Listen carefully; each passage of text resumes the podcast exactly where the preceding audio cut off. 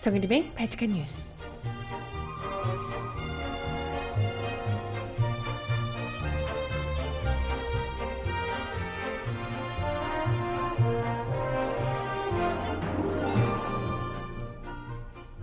여러분 안녕하세요. 바칙한 뉴스 정은림입니다. 박근혜 대통령이 어제 총리 내정에 이어서 오늘 또 신임 비서실장을 동교동계 인사로 꼽히는 한광욱 국민 대통합 위원장으로 내정하며 다시 한번 불통 마이웨이를 고집했습니다.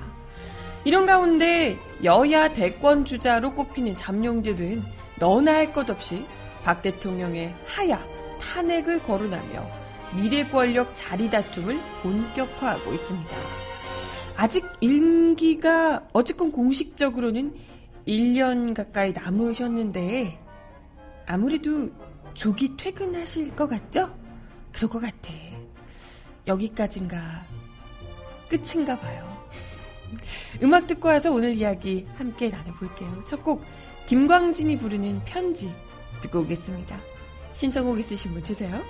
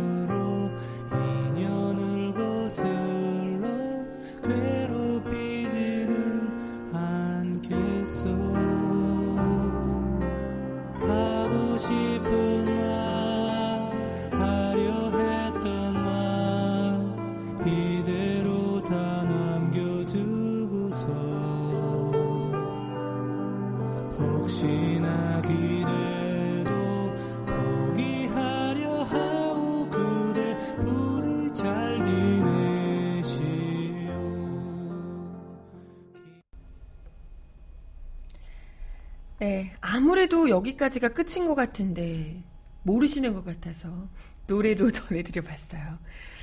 아, 뭐, 안 보실 것 같긴 하지만 여기까지가 끝인가 보.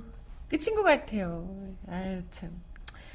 그럼에도 불구하고 어제 총리 내각, 총리 내정을 갑작스레 하신 데 이어서 이번에는 또다시 아, 물론 이 자리 비워두긴 좀 그러니까.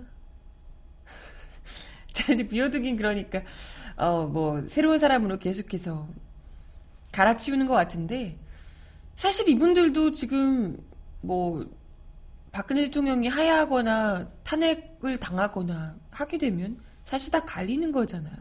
임기가 거의 뭐 얼마 남지 않은 상황인데, 정말, 글쎄 뭐, 어떻게 될지 모르지만 여차하다가는 한 달도 못 채우고 내려가실 수도 있는 거잖아요.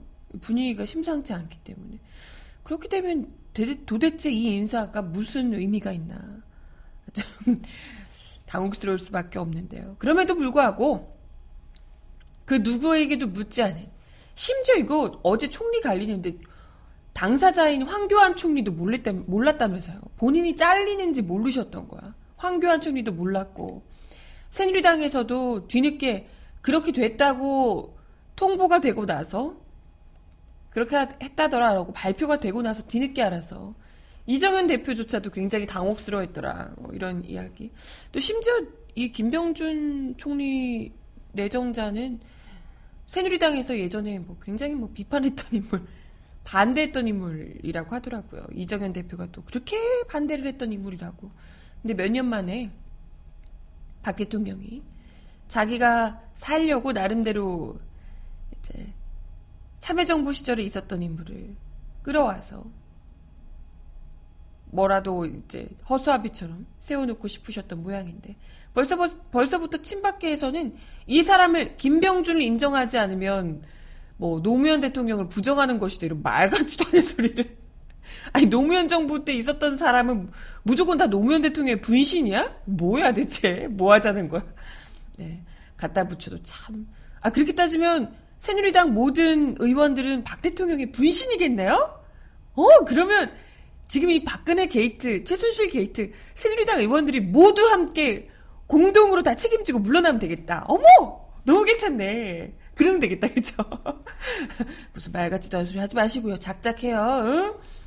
참, 뭐, 친박계 뿐만, 친박계는 뭐 어떻게든지 이걸 지금 사태를 수습을 해보려고 노력을, 어, 대통령을 어떻게든 그 난파선에서 좀 버텨보려고 여기저기 메우고 계신 것 같은데, 그래봤자 더 빨리 가라앉고 말 거라는 거. 우리가 이렇게 지켜보고 있잖아요. 지금 이미 틀렸어. 그 배는 이미 틀렸다니까요.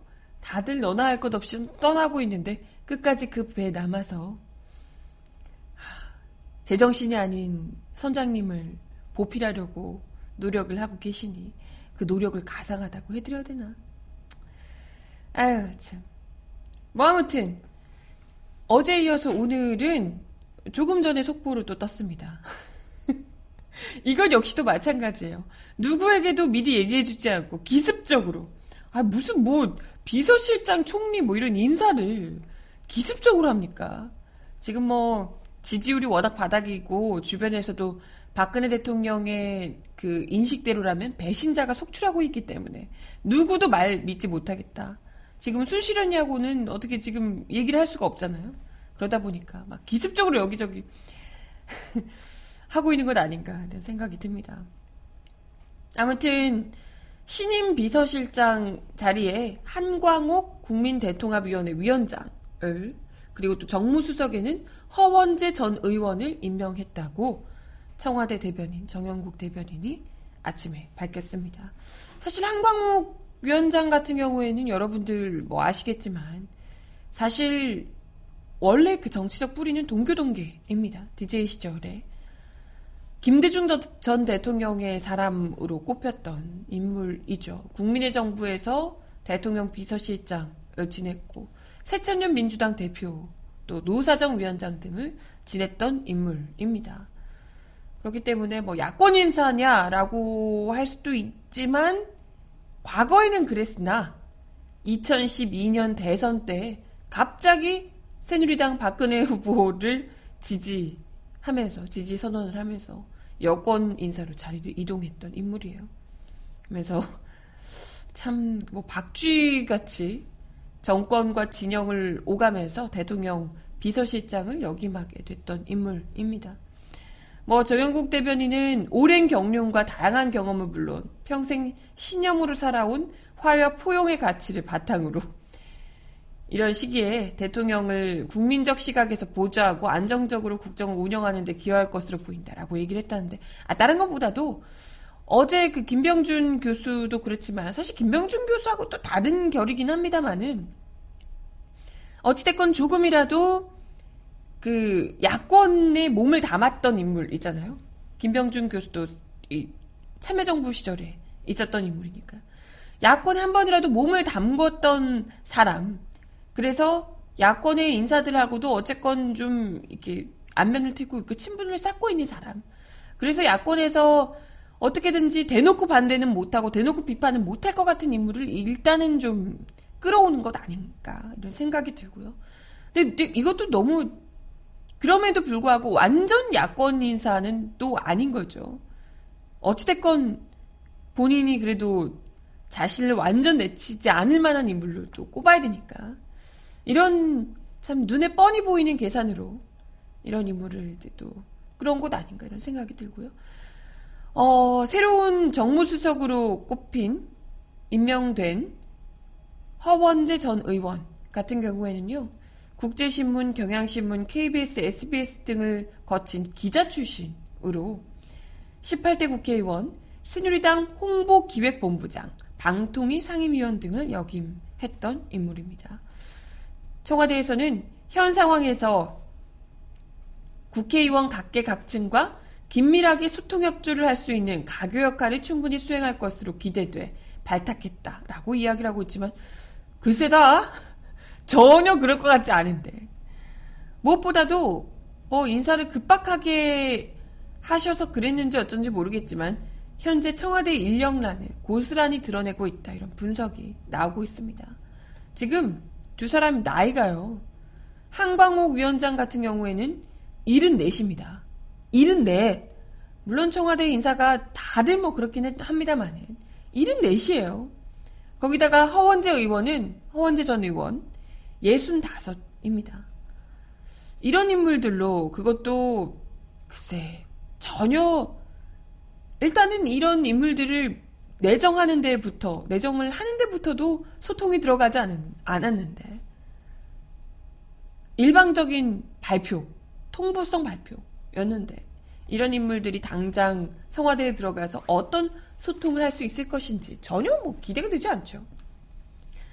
게다가 이 두 분 다 나이도 나이지만 현재 정치권에서 거의 존재감이 미비한 한마디로 이미 그 뭐랄까요 물러난 인물들 이미 다 흘러간 인물들이다 라는 겁니다. 글쎄 국정 경험은 풍부하다고 볼 수 있겠지만 한광욱 위원장이요. 그렇지만 여권 인사들을 뭐 어떻게 하는 데는 전혀 영향력을 발휘하기 힘들 것 같고요. 그죠? 새누리당이 이 사람 말을 뭐 듣겠습니까? 그런데다가 그러면 야권이라도 어떻게 할 수 있겠냐? 야권이 이미 박근혜 대통령 그때 지지하는 순간 다들 등을 돌린 상황입니다. 이런 상황에서 여야 모두에게 사실상 영향력을 행사할 수 없는 그런 인물이기 때문에 오히려 더 그죠? 네 실패한 인사다 이런 이야기가 벌써부터 나오고 있고요. 뭐 신임 정무수석 같은 경우에는 old 친박으로 불리고 있는데 나름대로 친화력이 뛰어나긴 하지만 지금 벌써부터 새누리당 안에서 친박계랑 어떻게든 거리를 두려고 이정현 사퇴하라 얘기하고 그 뭐 대선 주자들도 뭐 날선 얘기를 하고 있고 하잖아요. 이런 상황에서 지금 뭐 old 친박인 정무수석이 과연 얼마나 이 사태를 이 정국을 마무리할 수 있는가 수습할 수 있겠는가 이런 이제 우려가 나오고 있습니다. 오히려 빈자리 메우기 수준 제대로 된 역할을 기대하기보다는 정말 빈자리 메우기 수준에 불과하다. 또다시 불통만 보여줬다. 이런 지적들이 나오고 있습니다.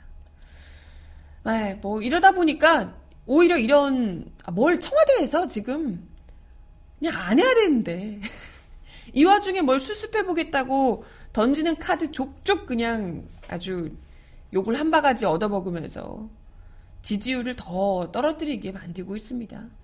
지금 현재 이렇게 하면 할수록 야권에서 대선 주자로 꼽히는 인물들은 점점 발언 수위가 높아지고 있는 상황이고요. 대표적인 대선 주자들이 대놓고 박근혜 대통령 하야론을 직접적으로 또는 우회적으로 쏟아내면서 거의 이제는 현재 권력인 박근혜 정권이 이미 저버린 모습. 아예 그냥 이 대선 주자로 꼽히는 인물들이 미래 권력 다툼을 벌써부터 하고 있다. 이런 분석까지 나오고 있습니다. 아직 1년 남았는데. 아니, 뭐 지지율이 바닥이니까요. 이미 야권 내 경쟁 구도에서 이미 센 발언들이 점차 쏟아져 나오고 있다는 지적이네요. 대선 시계가 이미 작동하고 있다라는 네, 지적이고요. 지금 어, 더불어민주당 문재인 전 대표가 어제 전남 나주 나주 학생 독립운동 기념관에 방문하셨다고 하는데요. 기자들과 만나서 박 대통령이 분노한 민심에 정면으로 도전했다. 이제 기습개각과 관련해서 뭐 이렇게 비판을 하셨다고 하고요. 박원순 서울시장은 국민은 우롱하는 처사다라고 날선 비판을 했습니다. 어제 또 박원순 시장 그 촛불 한 2천여 명 시민들 어제 또 평일인데도 모였는데요. 여기에 또 가셔서 시민들과 함께 촛불을 드셨다고 합니다. 적극적인 행보를 보여주고 있죠. 또 국민의당 안철수 전 상임공동대표도 기자회견, 긴급 기자회견을 했죠. 구, 분노한 국민들의 정당한 요구에 대한 모욕이자 진실과 정의를 바라는 국민들을 조롱한 폭거다. 이렇게 이제 이야기를 했습니다. 뭐 문재인 전 대표는 앞으로도 정치적 해법을 찾는 것이 불가능하다고 판단한다면 저도 중대한 결심을 할 수밖에 없다. 이렇게 이제 하야론을 서, 약간 애둘러서 중대한 결심할 수밖에 없다. 이렇게 애둘러서 이야기를 했고요. 나머지 분들은 아주 대놓고 거의 하야론을 공식 요구하고 있습니다. 특히 최근에 지지율 급상승 중인 이재명 성남시장 어제 또 개각 단행에 대해서 지금은 인사할 때가 아니라 수사를 받을 때다. 하야 할 대통령에게 인사권은 없다. 이렇게 아주 속 시원하게 질러주시기도 했더라고요. 네, 뭐 이렇게 특히나 이제 대권 주자로 꼽히는 인물들은 한마디 하면 다 기사화가 되는 것이기 때문에 그 파급력도 어마어마하거든요. 이런 사람들이 더 적극적으로 대놓고 이런 발언들, 날선 발언들 수위를 점점점 올려가면 당연히 그를 또 지지하고 지켜보는 사람들의 분위기도 점점 더 올라갈 수밖에 없을 겁니다. 네.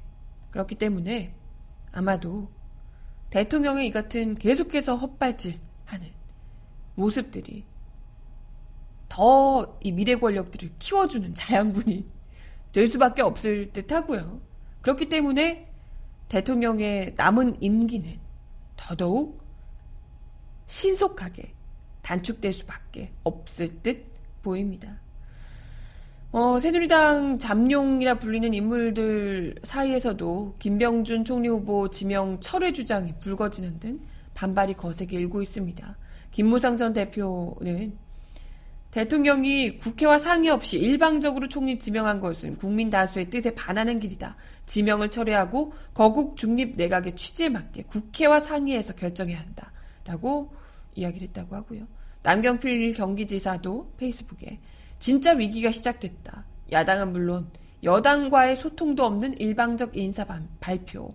위기 극복의 해법 아니다. 이렇게 네, 이야기를 하기도 했다 합니다. 네, 여야 모두에게서 지금 비판받고 대놓고 하야론까지 지금 나오고 있는 상황에서 박근혜 대통령이 아, 이 같은 지금 같은 마이웨이를 계속해서 고집한다면 그야말로 음, 뭐 어차피 내려올 거 더 빨리 내려오셔야 되지 않을까 어, 이런 생각이 들기도 하는데요. 신청곡이 너무 뭔가 좀 적절한 듯해서 이 노래 듣고 오겠습니다. 양파가 부른 노래예요. 그녀를 버려요.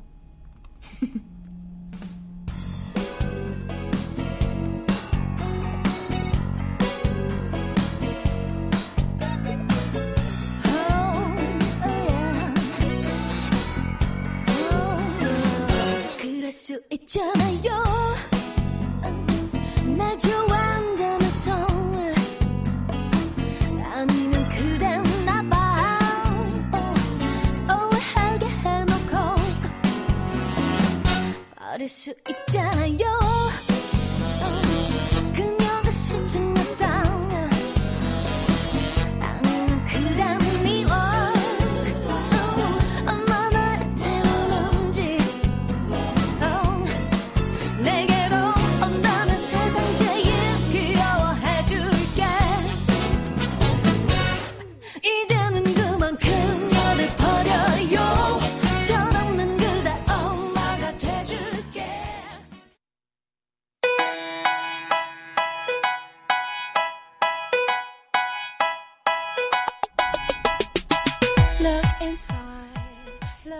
왜 이럴까요?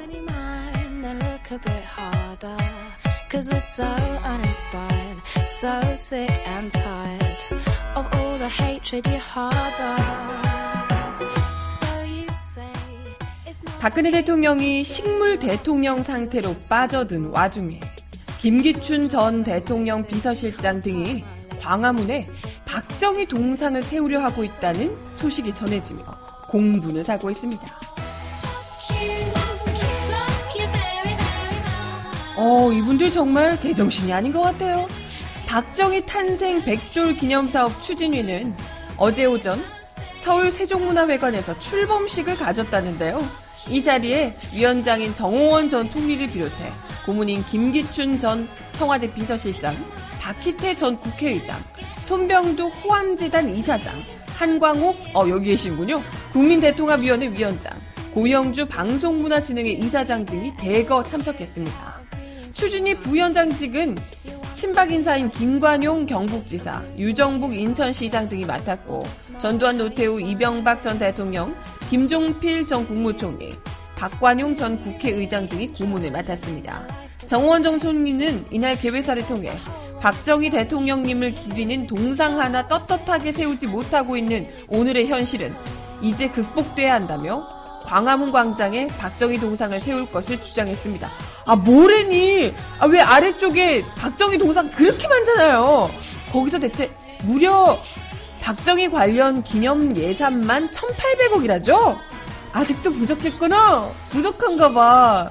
이걸 지금 광화문에 세우자고 세종대왕이랑 동급으로 세우자고 미치겠다 진짜 미치겠다 아직 정말 정신을 못 차린 것 같아요 이 와중에 지금 정총리는 오늘의 국내외 여건과 정치적 상황이 그 어느 때보다 어렵고 어두운데 이럴 때일수록 박정희 대통령의 국가와 국민의 미래를 위한 해안과 열정. 지 어, 여기 저리로 나오네.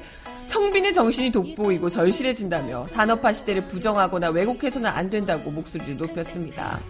추진위는 내년부터 광화문 광장에 박 전 대통령의 동상을 세우기 위한 동상 건립 추진위를 구성하고 박정희 대통령 기념재단을 기부처로 하는 범국민 모금운동 와 펼치겠다고 밝혔습니다. 어머 국민들한테 아직 삥을 덜 뜯었나 봐. 아직도 부족하구나. 그건 순실언니한테 물어봐요. 감옥에 있는 순실언니한테. 그 돈으로 하시든가 알아서 광화문은 안 되겠고 각자 집에다가 하나씩 두시면 되겠네. 돈 그냥 뜯어가지고. 현재 박정희 동상은 생가인 경북 구미에 무려 5m 높이로 세워져 있습니다. 한편 김기춘 전 비서실장은 이날, 이날 기념식에 참석했다가 기자들의 질문 공세에 혼쭐이 나기도 했다고 하네요. 김기춘 전 비서실장은 최순실 기획 입국설에 대해서 허무맹랑한 이야기라고 부인했고 비서실장 당시 최순실 관련 보고를 받거나 만나거나 통화한 적도 없다며 모르쇠로 일관했습니다. 오 거짓말도 잘하셔. 그는 수십 명 기자들의 포위 속에 한동안 승용차를 타지 못하다가 경호원들의 보호 속에 간신히 차를 타고 빠져나갈 수 있었다고 합니다. 거짓말 아무리 해봤자 됐고요. 광화문에 그런 걸 세우려고 해봤자 현 서울시장인 박원순 서울시장이 안 된다고 하실 텐데 서울 시민들이 동의를 해야 되는 거잖아요. 현 서울 시민들의 지지율이 글쎄 10% 될까 모르겠네요. 음. 세웠다가 세우려고 했다가 정말 동상 그냥 통으로 싸대기 맞는 장면을 내팽개쳐지는 모습을 보셔야 될 것 같은데 엉뚱한데 돈 쓰지 말고 제발 시리에 빠진 우리 국민들 마음을 달래는데 돈을 쓰시길 바랍니다. 어디 국민 모금 아우 진짜 확 그냥 막 그냥 음악 하나 더 들려드려요. 김보경의 노래 신청하셨는데요. 그때로 가고 싶다.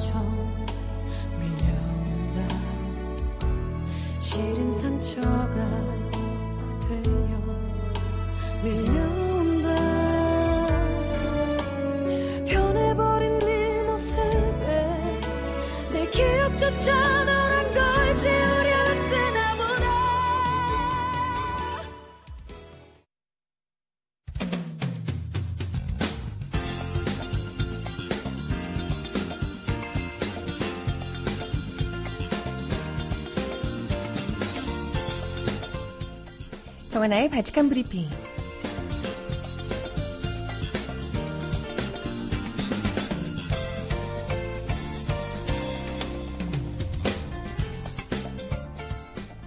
첫 번째 소식입니다. 검찰이 박근혜 정부의 비선 실세 최순실 씨와 공모해 대기업으로부터 미르재단, K스포츠재단 출연금을 강제 모금한 의혹을 받고 있는 안종범 전 청와대 정책조정수석 비서관을 어젯밤 긴급 체포했습니다.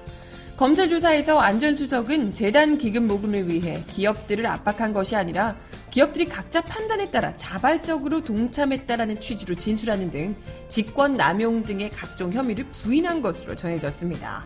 어, 그래. 검찰 특별수사본부는 안전수석이 주요 혐의 내용을 부인하고 출석 전 핵심 참고인들에게 허위 진술을 요구했다며 체포 사유를 밝혔습니다. 또한 최순실 씨에 대해 구속영장이 청구된 점을 고려할 때 정범인 피의자를 체포하지 않을 경우 증거를 인멸할 염려가 높다고 설명했습니다. 안 전 수석은 청와대 경제수석 비서관으로 있을 당시 최 씨와 공모에 800억 원에 가까운 재단 기금을 조성하기 위해 대기업들을 압박한 혐의를 받고 있습니다. 검찰은 안 전 수석을 상대로 재단 설립 경위 및 과정, 기금 모금 과정에서 영향력 행사 여부 등에 대해 집중적으로 조사했습니다. 안전수석에 대한 조사는 심야에도 이루어졌는데요. 정황상 박근혜 대통령과 최순실 씨의 공모에 따라 안전수석이 기금 마련을 위한 역할을 수행했을 가능성이 높지만 안전수석은 직접적인 박 대통령의 지시는 없었지만 그것이 대통령의 뜻이라고 생각해서 자발적으로 움직였다. 뭐 이런 취지로 진술한 것으로 알려지고 있습니다. 에이, 하려면 제대로 해야지. 대통령이 직접 진술했다. 대통령의 뜻이었다라고 왜 말을 못하니 왜? 응? 우리 다 알고 있는데.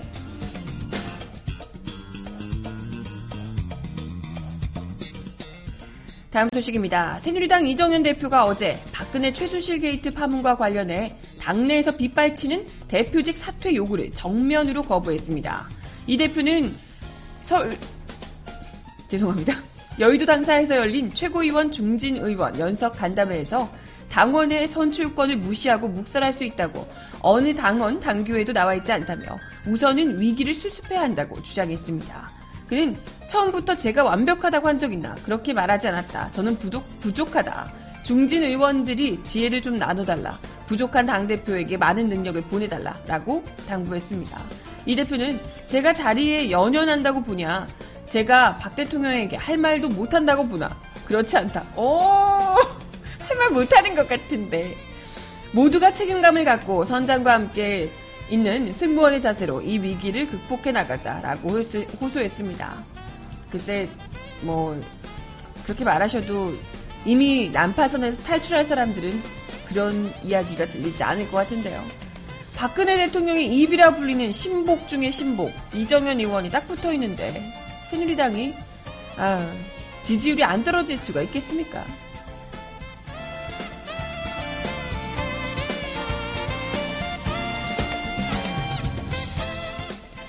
마지막 소식입니다. 최순실 게이트 충격으로 최근 공식 활동을 자제해왔던 박 대통령이 다시 본격적인 정상외교 행보에 나선답니다. 또, 또, 또, 또 국내 무서우니까 또 해외를 도망가려고 또, 아, 나 진짜. 오늘 청와대에 따르면 박 대통령은 오는 10일 누르 술탄 니자르바예프 카자흐스탄 대통령과 정상회담 및 MOU 양해각서 서명식을 갖고 공식 만찬을 주재할 예정이라고 합니다. 9일부터 11일 우리나라를 국빈 방문하는 나자르바예프 대통령은 그동안 다섯 차례 방한한 바 있으며 박 대통령과도 다섯 차례나 만난 적이 있다고 합니다. 다섯 차례 만났으면 굳이 또 이 와중에 안 해도 될것 같은데 이번 회담에서 두 정상은 한 카자흐스탄 간 전략적 동반자 관계 평가, 교역 투자 에너지 자원, 인프라, 보건의료 등 실질 경제협력 확대, 북한 북핵 문제를 비롯한 지역 및 국제 무대 협력 방안 등에 대해 논의할 예정이라고 하는데요.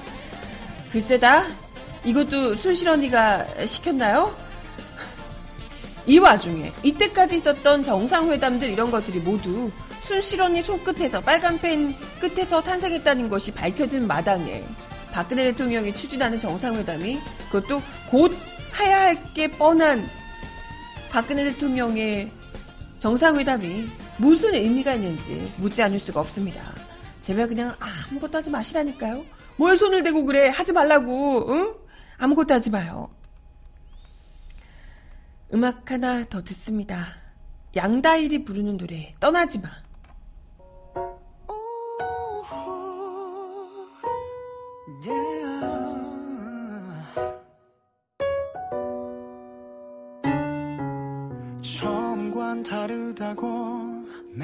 미안해하는 것또 더는 아니라고. 많은 게 달라졌다고 걱정하지 말라며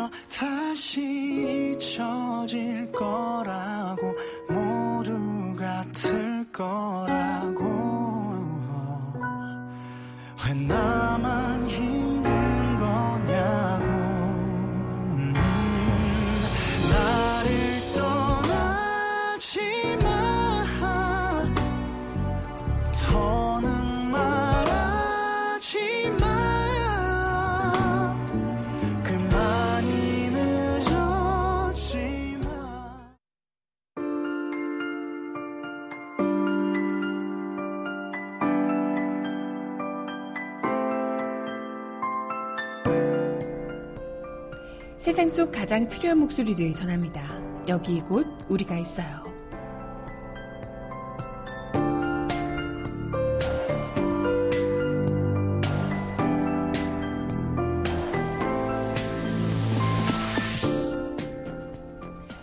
여러분이 잠깐 교수가 되어 박근혜 학생에게 시험 문제를 냈다고 해봅시다. 답안지를 보고 성적을 매겨봅시다. 경제, 무엇을 주시겠습니까? 역사 시험에선 어떤 학점을 주시겠습니까? 노동 과목에서는 무엇을 주시겠습니까? 시민 안정과 복지 과목에는 외교와 안보 과목에는 어떤 학점입니까?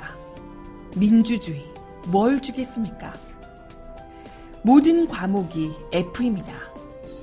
경희대학교는 학점 평균이 1.7 미만이면 학사 경고를 줍니다. 이 성적 경고를 연속 3회 받으면 제적입니다. 박근혜 대통령은 국민이 낸 시험 문제 모두 F입니다. 게다가 모든 과목을 헌일까지 했습니다. 박근혜 씨는 학사 경고를 4년 내내 맞았습니다. 많이 봐줬습니다. 미안하지만 이젠 제적입니다. 주인의 조종에 따라 움직이는 사람을 꼭두각시라고 합니다. 꼭두각시를 한자로 괴뢰라고 합니다. 박근혜 씨가 꼭 최순실 씨의 꼭두각시였다면 박근혜 정부는 최순실의 괴뢰 정부입니다. 요즘 우리는 말로만 듣던 괴뢰 정부를 목격하고 있습니다.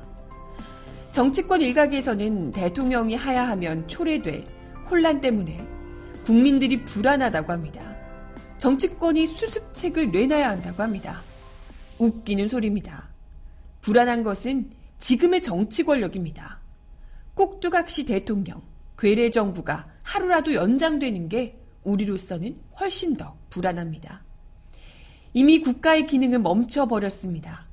대통령은 비서관 회의도 국무회의도 주재하지 못하고 있습니다. 공식 행사에도 얼굴을 내밀지 못하고 있습니다. 이것이 불안한 것이지 그가 권좌에서 내려오는 게 불안한 것이 아닙니다. 여러분, 불안해하지 마십시오. 지금 여러분들은 역사의 격동 한가운데 있습니다. 풍랑 속에서는 방법이 아니라 방향이 중요합니다. 무엇이 고단한 민중의 삶을 보듬어 줄 수 있는 정치 권력인지, 어떤 길이 목 없는 자의 몫의 편에 서는 길인지 부단히 고민해서 방향을 찾아가야 하는 것이 중요합니다.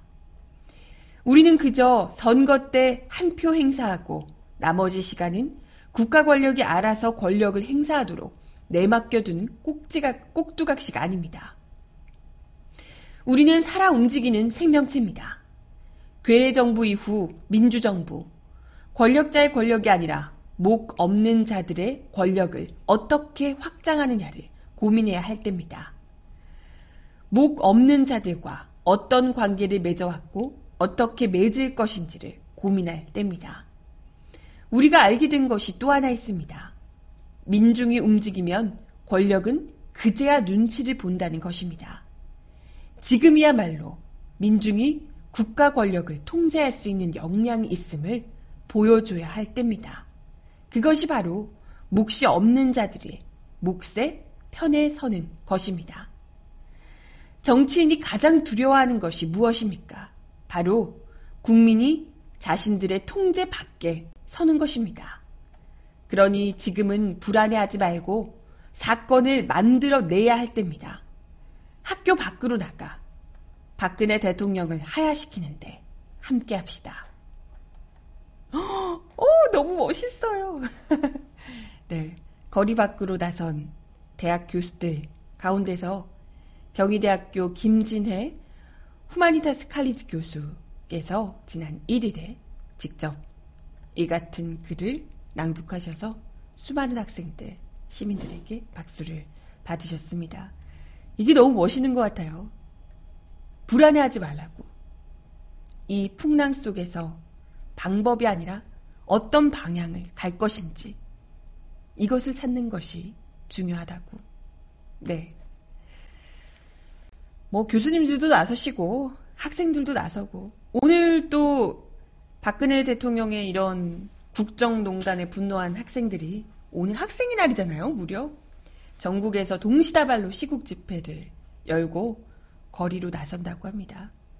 원래 또 늘 보면 이런 역사 속 중대한 시위 집회 현장에는 학생들이 중심이 되어 대학 교수들이 나오고 수많은 노동자, 시민들이 함께 점점점 더 몰리면서 결국은 무너질 것 같지 않았던 철옹성 같은 무시무시한 군사 독재 정권들을 끝장냈던 바 있습니다. 우리 역시 그 역사의 격동 속에 제 몫을 각자 위치한 자리에서 제 몫을 다할 수 있기를 바랍니다. 여러분들 마음의 준비 되셨죠? 우리 불안해하지 말고 가자고요. 마지막 곡 전해드리며 인사드리겠습니다. 신해철 씨 노래 왠지 듣고 싶어서 마지막 곡으로 가져왔습니다. 민물장어의 꿈.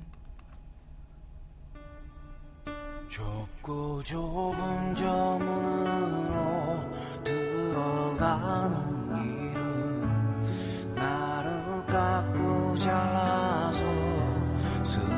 작아지는 것뿐 이젠 버릴 것조차 거의 남은 게 없는데 문득 거울을 보니 자존심 하나가 남았네.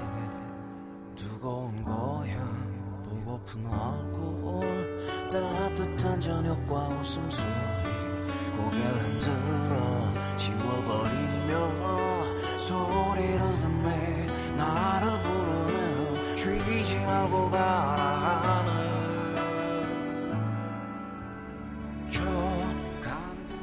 모여 네, 오늘도 발칙한 뉴스 함께 해주셔서 감사합니다. 아, 어떻게 보면 비극적인 일이지만, 그래도 이런 순간에 뭔가 제 목소리를 내는 위치에 또 여러분과 함께 있을 수 있다는 게 너무 뿌듯한 것 같아요. 좀 무섭긴 하지만. 이런 나라라는 게 무섭긴 하지만. 아무튼, 함께 해주셔서 감사하다고요. 네, 여러분 오늘도 건강하시고 몸 잘 챙기시고 저는 내일 10시에 다시 올게요. 여러분 내일 만나요. 안녕.